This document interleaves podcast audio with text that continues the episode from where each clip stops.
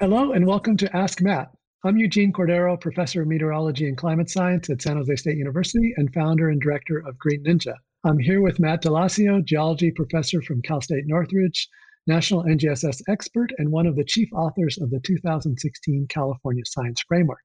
The format of this podcast is that I ask Matt questions about science, science education, and NGSS, and we'll all learn something more about science education and how to make this transition to NGSS easier and more rewarding for everyone. In today's episode, we are joined by special guest Paul Anderson, an educational consultant, a Montana based science teacher for 20 years, and most famously, the creator of Bozeman Science, a YouTube channel with hundreds of science YouTube videos that I'm sure many of our listeners today have surely seen. Paul is joining us today to talk about NGSS, the work that Paul's been doing for many years, and some of his thoughts about what makes NGSS both special and challenging for teachers. We'll also talk about climate and the environment and maybe even burritos. So let's get started. Hey, Paul, thanks for joining us today. Thanks, Eugene. Thanks, Matt. It's nice to meet both of you virtually. Yeah, this is great. Yeah, we're excited for it's for Ask Paul today, not Ask Matt. There we go. Perfect. So, Paul, in going to your excellent web resource, Wonder of Science, and we'll put a link to that in our notes, I notice the extensive amount of new content you have there every time I go back. Who is the intended audience for this, and, and what's been their reaction to your content? Uh, yeah, so just to give you just a background on myself a little bit, I was a teacher for 20 years, and then seven years ago, I started doing consulting. Sounds like similar work to Matt, what you're doing, but working with schools and teachers as they implement NGSS. And I started building individual websites for each school that I would work with, and it ended up being like a silly kind of a system. So eventually, I just decided uh, twofold: like every resource that I make, I wanted it to go on the website, and it's all Creative Commons like attribution, free to use. So just so it's not sitting on my computer, but other teachers can share it. So there's that. And then the other thing is that I just live in NGSS world and NSTA has a nice website, but I wanted to just build a website that I didn't have to go anywhere else to find everything. So I just tried to build a website based on the standards so I could organize all my work around that. And so like, yeah, it's taken a while to get there, but the, to answer your question, like the intended audience is I really am a big like a huge proponent of the NGSS and the shifts that it asks for. I think it's really easy to say, oh, we're doing NGSS and just align what you're doing to NGSS. But I really am a, a big proponent of backward design and figuring out what are the standards, what are the assessments, and how do we build backwards to that. So um, there's kind of two audiences. There's the schools that I work with, which is really digging into the standards and like building units that are robust and really aligned well to the standards, but also tangentially we're making a bunch of resources like graphic organizers assessments things like that. And so those are just used by teachers i guess all around the world. Yeah i, I think that's um, anyhow it's a great resource for folks who haven't checked it out. It is the one-stop shop. You can go to nsta but i prefer your site paul as it has got a lot of great resources in working with schools and uh, especially with teachers and I and we just ran across this ourselves just this last week. What do you tell teachers who are reluctant to engage with this approach? How do you how do you sell NGSS to a new teacher? Totally depends on the grade level. So like middle school, it's not usually a hard sell. They just they're teaching science. These are better standards than the ones they had before. And so it's usually just like building an understanding of it and letting them go.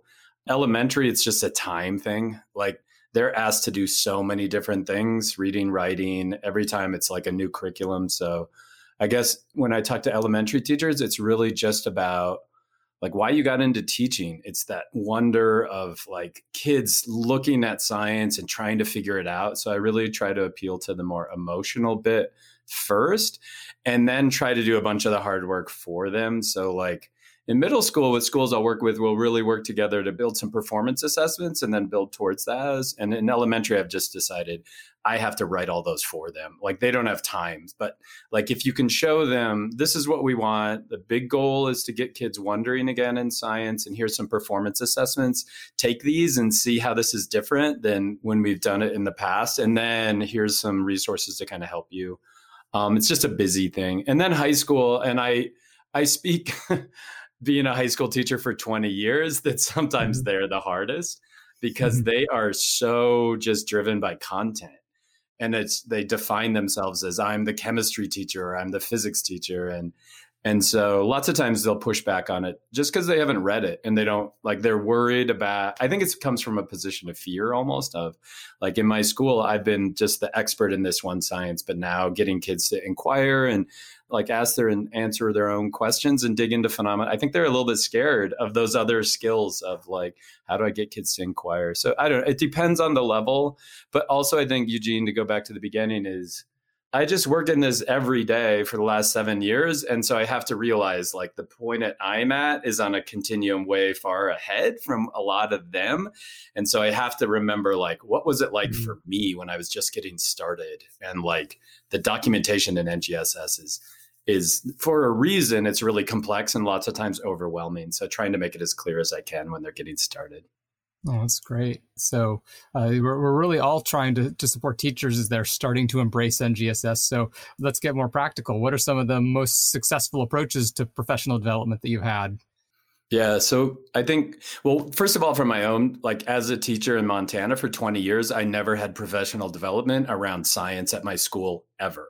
Like the school never provided that for me. So like I had to go to NSTA or NABT or go to like join those professional organizations to get out there. So like number one, just getting any amount of professional development or learning around science is great. Teachers can get that. That being said, I think I try to shift my time between like, I'm going to clearly under like explain it in a way that will make sense to your teacher brain. But then I'm just going to role play where I'm going to be your teacher and we're going to go through a phenomena and we're going to kind of do explicit like three dimensional instruction just so they get a sense of what does it look like in the classroom with them as the student. So last night I was doing a we did a high school workshop with teachers in Hawaii, so like high school science teachers, and I just took them for, through a phenomena that's a local thing to where they are in Hawaii. And by the end, their big reflections were like, "Oh, that's hard to be a student. It's hard to be a student in remote learning. Like mm-hmm. that's another area of complexity. So some empathy." But I think the big thing, their takeaway was like, I have to, as a teacher, be really explicit in the practices and the cross-cutting concepts with my students because over the last 20 years we've gotten really good at teaching the content and building that vertically so kids have a core understanding of it. And we have to do the same with the other two dimensions. And i think when teachers try to just think that's going to happen naturally that's where it can be really frustrating. So paul have you found like with these teachers you were working with yesterday and these teachers who are who are now getting some training on on ngss do you have any mantras or sayings of encouragement that you'd like to pass on to teachers who are trying this with their students for the first time and a little nervous? Mm-hmm. Yeah, I think the biggest uh, this I was working at a school and I must have said it, and then somebody mentioned it, and it, like so become my motto, and that is like don't kill the wonder. So like the worst thing you can do as a science teacher is explain ahead of exploration. So like, and it's what we've done forever is that, and I did it too in my teaching that I would always explain the science you're going to learn and try to make it as clear as I could. And a lot of those Bozeman science videos are that. And then we would do some exploration at the end, maybe a lab where it was mostly cookbook labs where there wasn't much exploration at all. So, like telling the teachers, we're going to do those two things. We're still going to do exploration and explanation, but we're going to do the exploration first around like a really phenomena that will get your kids to engage. And then we'll still come back and follow up on the explanation piece. There's core ideas in science. Climate is a good example of one where if you don't understand some of these core ideas, you can't engage in inquiry anyway, but it's way better when it comes from them. Uh, the students uh, before like before i as a teacher kind of come in and say this is what you got to know yeah those are good points in thinking, going kind of delving in a little bit more on the teachers, if a teacher says, How long does it take other folks like me to really understand and pivot my teaching to NGSS? I've been teaching for 15 years another way. The advice I would give you is like, it takes your, um, your heart can change in a moment, but it will take your head years to catch up. So, mm-hmm. like, I try to change their heart first. Like, I want them to see that this will work with their students. Like, don't trust a consultant or don't trust this, Dan. Don't trust anybody. Like, trust your own students. And so show them an authentic phenomena that's hopefully local to their life and where they are. and just give them time to come up with some questions. Do this individually. Let them come up with some wonderings and then come up with some initial models of what they think is going on. And the teachers will be blown away by how hmm. much your kids already know. Like there's huge holes in what they don't know. And there'll be amazing things that they do know. Like they'll probably ask better questions than you might. And in elementary, for sure, they're going to wonder better than you are because they don't care about being like appearing hmm. smart or whatever. So, like, that would be my big advice. Like, give it a run. Start with an authentic phenomena that you find engaging, and then let them ask some questions about it and model it, put those up on the wall. And then let's go into that and let's, how can we as a class start to figure this out? And you're just hearing this from teachers now in remote teaching that, like, you got to up your game if you want kids to be engaged. Like you can't just sit there and Zoom talk for an hour. they will just like go to sleep and turn off their camera and walk away. So like you have to find an authentic thing that they care about. And so there's all these things that are COVID horrible that like has made our lives so bad, but I think it's really going to give a shot in the arm to education that people like myself have been advocating for 10 years. Like let's just not stand and deliver content. Let's have kids be scientists and do engaging things. So but again like to answer your original question trust your heart trust yourself and trust your kids. And then once you realize oh this is good then roll up your sleeves because it's going to take a while to to learn the like you've done probably eugene like learning all the terminology and how i might apply this to my students sounds like a practice yeah you know absolutely like something like something that takes time obviously for sure so I love your uh, "Don't kill the wonder," and that's a great uh, mantra to have. How would you describe to your neighbor what NGSS is? Like, what's the real value of these new standards? Right. It always uh, because you talk to parents a lot of time with schools I work with, and so I like the first thing is always, do you remember your biology class? Like, do you remember what mitosis is or meiosis or do you? And they're like, I don't remember any of that. Like, I have no memory of that. So like saying number one, we're going to focus on core ideas. So, like human impacts on the environment is a really core idea that kids should have an understanding of, or like how humans are starting to change genetics with CRISPR and other things like that, and a core understanding of how that works so you can make like smart decisions. So, we're going to focus on these core ideas. That's not going to go away, but it's more important that kids can start to make claims that are based on evidence. Kids are able to look at complex data sets and make sense of it like it doesn't matter what job you go into, if you can do a spreadsheet, you're going to be better in the job that you do. So like giving them more of these, you describe it as practices. So these these practices of science so they understand how science works and also so they can use those going forward to become like active like civic minded uh, members of society Cool. So, Paul, one of my early introductions to NGSS was your like 50 part video series on on the topic. yeah. Um, and so I'm curious. I don't. How, when, when was that? Do you remember what year? Yeah, gosh, that must have been maybe seven years ago or something like that. It, it was even before the final NGSS came out. Okay, so, so like, the yeah, that's what I thought, 2013 ish or something like that. Well, yeah. so I feel like I've changed a lot. How has your understanding of teaching, like particularly like the cross cutting concepts, now that we've worked with them a lot, how has that changed over the years? Yeah, I think like number one, I made this is how I learn is just making videos is how I learn something. So I remember going to NSTA and I just told the Gerry Wheeler is a friend and was the president of NSTA. And I said, I'm going to make these things on NGSS because I just want to understand how it works. So it's like, I'm just going to break it up and do it. And I had a pretty popular YouTube channel at that point. So when I started putting these teacher videos out, the kids on YouTube were all like, these are boring, these are horrible, like dislike or whatever. And, uh, and my wife is like, just keep making it. Like teachers are going to need this. And, and so for me, like it was a huge learning process going through it. I never look at a video once I've made it, so I'm I almost Matt don't want to look back and see how how horrible they are because I was just trying to go through the framework and base it on that. That being said, I think the cross-cutting concepts are maybe the most important dimension and the most overlooked dimension in the NGSS. Like I know when I was teaching originally, I was doing maybe uh, when I was teaching like AP biology right before NGSS, I was probably doing 70% content, 30% practices. with NGSS, like I move towards like spending a lot of time on the practices. I think the same thing with a lot of teachers. They're spending like 0% time on cross cutting concepts, a lot of time now on the practices and the core ideas. But I think teachers don't understand it. So, like, the biggest growth for me, Matt, has been like digging into what they are and how they fit into not only science education, but education writ large. Um, just my operational definition for the cross cutting concepts is their ways of thinking about the science that we're doing. So, like, if I'm going to teach a, let's say we're going to do something on climate change, it's most important that I define today we're going to be modeling. So, we're going to look at models of maybe energy. But it's most important that you all understand that you have to define the earth as a system. So, like, this is a system. What are the inputs into the system? What are the outputs of the system? And do a little mini lesson on what a system is. Before we get to climate change, they have to understand, like, what is a system? What is a component? What is an interaction?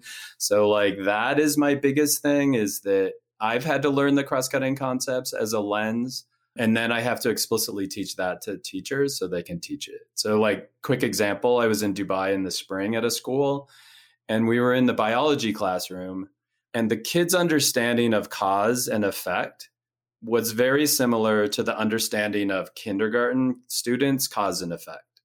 They couldn't even identify a cause sometimes in a phenomena, or what is even the effect. And so, like, no teacher throughout that whole career had ever taught them the simple thing of, like, this is an effect, this is a cause, and this is a mechanism connecting those. And that is like core to, I mean, there's no mm-hmm. scientist that doesn't have that in their brain. And, you know what I mean? It's just, it's in our DNA, but we don't teach it to the kids. And so, like, as a result, they don't know how to think about the science that we're doing. Yeah. So, have you been developing any particular resources to help people with that understanding of in particular like the cross-cutting concepts? Yeah. So i mean the biggest thing i started doing everybody's got a passion project during covid. Everybody's hmm. got something that you're working on i would imagine. For me was i was working at the school and it just kind of hit my brain as like we have to build concrete examples for each of these cross-cutting concepts. I'm calling them mini lessons that comes from it's an elementary term. It's a way to teach. It's usually in like literacy reading and writing of teaching a specific skill or a concept. So it's like a five minute like five minute ten minute with a concrete example i'm going to teach you this concept or this practice.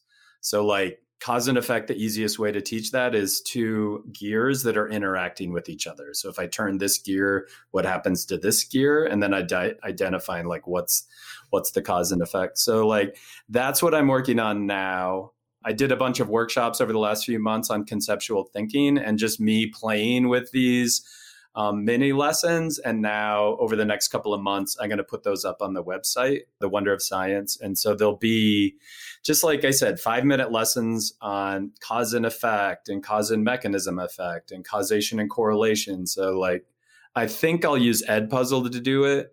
So it will be just like me talking and then pausing so teachers could kind of answer questions or they could use it with their students. It's the biggest thing, Matt, that's like teachers are saying in the workshops I'm doing right now, like, oh, I could add that tomorrow. Just like a five minute lesson on system uh, right at the beginning of a remote teaching class or a hybrid class. Like it's a shared experience with a concrete example, and then they move into the phenomena. I think it's going to be a big thing in teaching science. That's what I hope to kind of give over the next few months. That's awesome. Yeah, and what we've what we've been I've been reading up a little bit about PD, a professional training, and the more that a teacher can take something from training and use it the next day, the happier they are, the more benefit they feel. So that sounds like a, a really excellent idea. And I did notice on your website you had one mini lesson up. And yeah. are, are you using uh, Edpuzzle? Is that the? I saw the questions there. Is that Edpuzzle integrated? Yeah, so I worked with uh, another teacher consultant. Um, she's in Kuwait now. I do a lot of work with international schools. And so this summer we went through the hard thing about the NGSS is they do a really good job of vertically showing the practices and how they move from lower elementary to upper to middle to high. But that has not been applied to the cross cutting concept. So the first thing we did this summer was let's decide what are those seven mini lessons in cause causation that go from kindergarten all the way through so like we've kind of identified those and those now are on the website with some just terms. And then I'm going to start putting out like videos now. I'm my wife and I have been really busy. I do quite a bit of work. Um, hmm. But we have decided to take January and not do work with any schools in January. So I'm going to have the holidays and then I'm going to take a month. And so, like a month without Zoom or workshops or anything. And so, Eugene, that's where I think I'm going to be able to crank out a bunch of, of those mini lessons. Oh, that's Ooh, cool. We can uh, we have a breaking story here. We can tell everybody yeah. staying tuned. Uh, February first, we'll all be waiting with bated breath, refreshing. There better be something there, yeah. By then, yeah, for sure. Also, yeah, I'm I'm putting myself out there, so pressure now. Yeah, good, good job. Paul, I want to turn our attention a little bit to administrators. So, if a principal or a district leader was to pop into a NGSS classroom, what might they expect to find, and how would that differ from previous years? So, like, and I talk to uh, to principals all the time, and because they just want a quick guide of like, how do I know if if NGSS is going on? And I don't. I read this in some book at some point, but a really good thing to do is just go up to a kid and ask them like, what are you trying to figure out today? Like, don't talk to the teacher. Go to a student and say, like, what are you trying to figure out today? And if they say, oh my gosh, this rock formation, and we're trying to figure out what's going on in this reaction, they're probably doing phenomena based instruction. A lot of the time, they'll just say, like, uh, stoichiometry, like gravity. I don't, what do you mean? Like, we're doing science. So, like, so that's the first thing is that there should be like something that we're trying to figure out as a group that day. The second thing I always say is the practices, be it modeling, asking questions, like constructing explanations, whatever, those should be explicit in the classroom. They should be posters on the wall. And that's what you should see the kids doing. They should be doing one of the practices. So, like, if it's just them listening to the teacher or clicking through some I don't know, whatever, some web quest or something like that, they're probably not actively doing the practices. So that would be another thing that I would tell them to look out for. Um, yeah, that's the big ones. And have you done any training, or how important do you think it is that, to train administrators? It's super or... important as well. Yeah, no, I've done a bunch of workshops where it's just administrators. It's always like, it's delicate because they want to be in a position of understanding everything. So, like when I do workshops where it's mixed together, they're reticent to jump in and dig in. But, like, really, just like workshops that are targeted for administrators are great. They just need to do the same thing that I mentioned earlier. Like, they have to experience what this is like. So, they have to go through a lesson and just take them through a quick. So, usually when I go to a school, it's like, a 30 minute lesson just using some simple phenomena and then going through the practices is generally what I would do. It's not foreign to them. They're seeing the same shifts in social studies and math. Like this is just a movement towards inquiry and individualized instruction and kids doing meaningful learning. So it's not something new to them, but it is like what that looks like in a science classroom is going to differ. So one of the things that we sort of find challenging around here is that we have our teacher populations are constantly shifting, and so there's some folks that are uh, have been to every training, and some folks that are brand new to NGSS. And how do you deal with that when you approach a school, and or how do you help an administrator deal with that when they're trying to plan what to provide for their teachers? Yeah. So there is it's interesting on the wonder of science like I have like really getting into weeds kind of stuff. So on the resources page it goes all the way from like instructional resources way down to the bottom which is like how do we implement this in a school? So I have like a generic implementation plan, Matt. So it's like getting a plan right away for a school is important. So, like, one is on assessments, one is on instruction, but a really important one is on documentation. How are we documenting all the work that we're doing so that when a teacher comes new to the school, they just fit into what they're doing? So, like, you hear this all the time of we shouldn't have a suitcase curriculum where a teacher just comes and this is what they're going to teach. So, like, number one, they should plug into a system at the school of this is how we do science. We've been working on this for four years. This is how we view you coming in when I go back to a school, it's always like a little session at the beginning for teachers who are new to NGSS. So it's like they can ask all those questions that they want to ask, but they're scared because they just got a job and they don't want to feel like they don't know what they're talking about. So like that, supporting the teachers who are new to it. The night, I mean, the wonderful thing is just adoption is so wide compared to science like 10 years ago. NGSS has a bunch of inertia right now across the country and across the world, really. And so it's nice that as we start to build our understandings around these three dimensions, we'll be able to, we don't have to keep building that. Like, here's your 101 NGSS. And by the time we get there, we'll probably have a new set of standards. Indeed. So, Paul, um, both Matt and I are interested in climate change, and I know you are too, having heard some of what you've talked about with other audiences. So, in California, we have something called, in addition, and this is what Matt worked on, in addition to NGSS, California's framework includes the environmental principles and concepts. And I'm wondering if you know of other states that embedded some kind of environmental conversations uh, into the standards and what you think about that. I think no, I'm not specifically like specific states who have done that. I, I know lots of times we'll look to the California model when you're just getting started because it's always a good place to start. I also tell schools like this should be some like human impacts on the environment should be a theme at every level. So like it can cut across everything that we do. So like it's a unifying theme and I think that's a way to start making like the things we do in one year connect to the things we do in the next year and the year after that. So it's yeah, definitely an aspirational goal that I think all schools should have. I can't think of like specific state initiatives that are are, are aligned to that. It's also though like it's really our defining issue right now. Like climate change is it is a, a defining issue of this generation. And so like anything we can do to to make that more explicit and a part of the whatever kind of framework we have or documentation is super important. It's a weirdly American thing. Like when I travel to different countries, it's not about like is it a thing or not or should we teach it or not mm-hmm. it's literally let's have a discussion about what's the right way to kind of handle this um, so i don't know like it's a weird lens because i think people in the states don't see the rest of the world and so they don't see how uniquely American that problem is. Yeah. So how do you think teachers can help in that regard in terms of climate change? You know, what what's their role here? Yeah, like number one, read the standards and teach the standards as they stand. Like I think the way climate is handled in the NGSS is great. It seems like developmentally appropriate. The way it moves from like upper elementary to middle to high, it gets really complex when it's in the high school this is not new to me. I was a biology teacher forever, and like natural selection, evolution has been a huge part of the standards ever since I taught. But there are a bunch of teachers in America that just will just not teach it. Like they don't because of political pressure, because they're worried about their community and what they're going to say. And so, like, just teach the standard. Like that's that's what my advice to teachers is to start because kids care about it. It is their like you talk to a lot of high school kids and this is just like it's their biggest issue is like what have you done to our planet? How do we take it from where it is now? And how do we get all these crazy adults like on board with that? So like i think I, i'm always surprised by yeah i'm passionate about it but how passionate high school kids are too they see it as like their future. At green ninja we have some high school advisors and they were telling me we have to they were like upset we have to learn all this stuff on our own. Like we're not learning this stuff in school and they were really grumpy about that.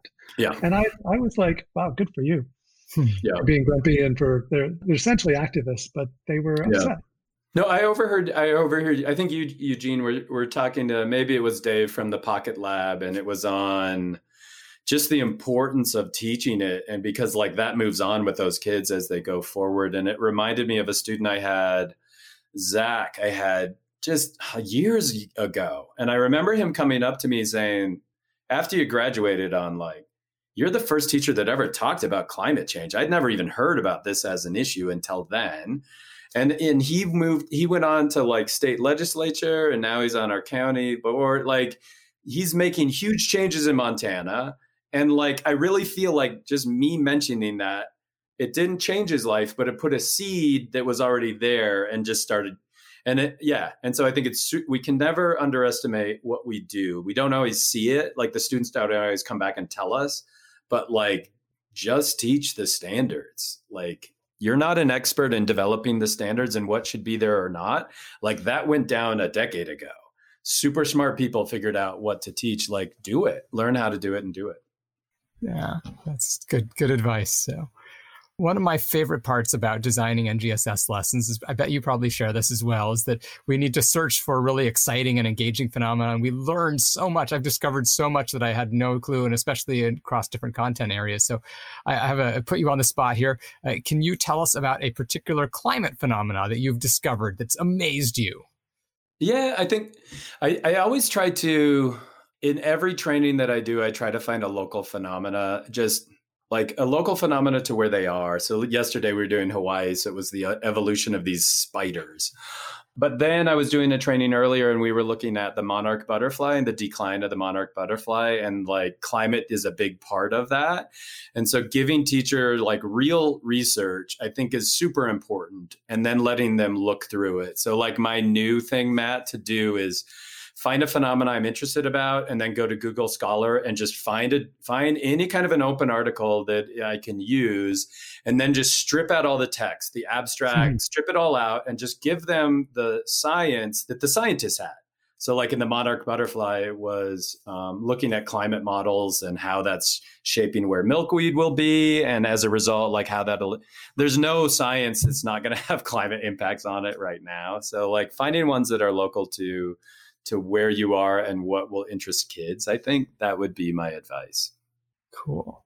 It's interesting, Paul, that you mentioned monarch butterflies because although we know what you'll be doing in January, Matt and I are working on a, a new climate change unit. And I think Matt came up with the idea of, of monarchs as one of the kind of anchoring phenomenon of what students would be studying and investigating. So I think we're on to a good path. Yeah, we'll, we'll swap peer-reviewed literature. I've got some good ones that I that I stripped down and was re regraphing the data for. So we should we should swap notes. no, that should be yeah no because teachers don't have time to do that. But like finding ones like that. And just a side note that kind of I I'll keep talking forever. So please cut me off at any point. But we were at a school in London and we were it was a chemistry class. And like what I tend to do with teachers is we get just like get a bunch of phenomena that might hit in this unit and we get a list of it and then we start starring the ones that hit more of the standards. It's like a netflix rating system of like does it hit does it hit? Is it local? You get a star. Do we care about it? Is it a star? So we paired this chemistry down to like three anchoring candidates for phenomena for the unit.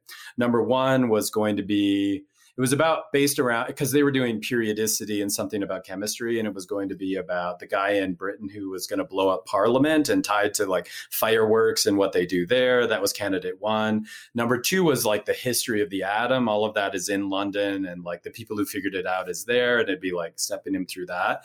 And then the third one is climate change and then we just grabbed kids out of the hallway we just grabbed random kids and then we pitched it like it's a movie script like we got these three ideas like which one are you going to like? And we thought they would definitely go for like explosions or something like that. And they're like climate change.